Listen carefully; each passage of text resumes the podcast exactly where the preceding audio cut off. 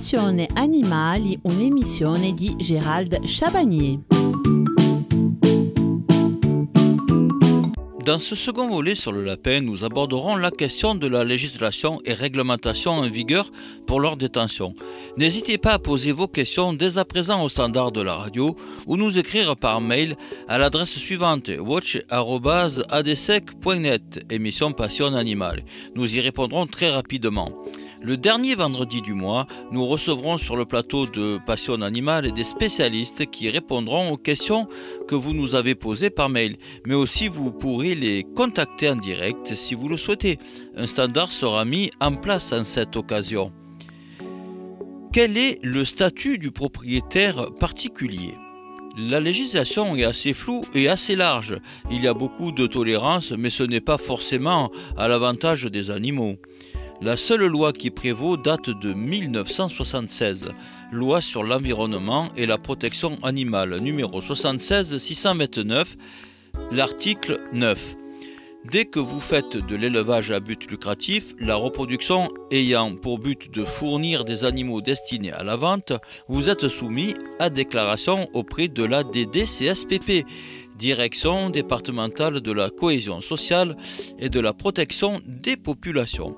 Et vous devez détenir un certificat de capacité pour cette activité professionnelle, sans compter la déclaration de revenus auprès des impôts et votre statut d'activité de type agricole. Si vous êtes un particulier qui revend simplement les quelques petits qui se reproduisent chez vous sans en tirer un bénéfice financier, vous n'êtes pas soumis à déclaration. En général, la vente du petit est censée rembourser les frais de nourriture, de litière, etc.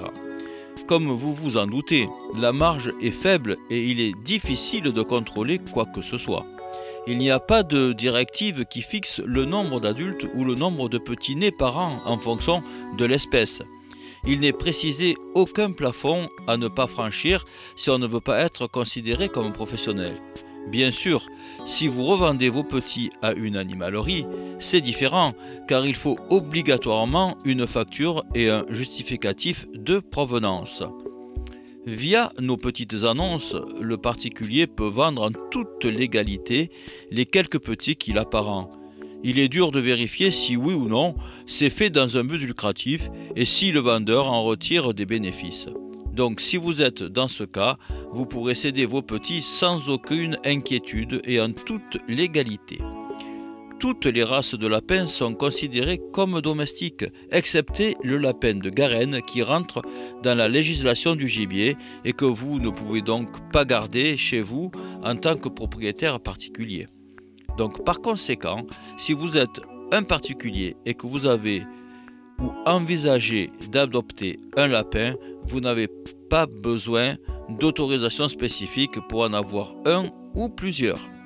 L'élevage de lapins est encadré par la directive européenne 98-58 CE relative à la protection des animaux dans les élevages, transposée en droit français par l'arrêté ministériel du 25 octobre 1982 consolidé. Des contrôles des services vétérinaires sont réalisés pour vérifier les conditions d'hébergement des animaux, le bon état général des animaux et les soins vétérinaires éventuellement apportés.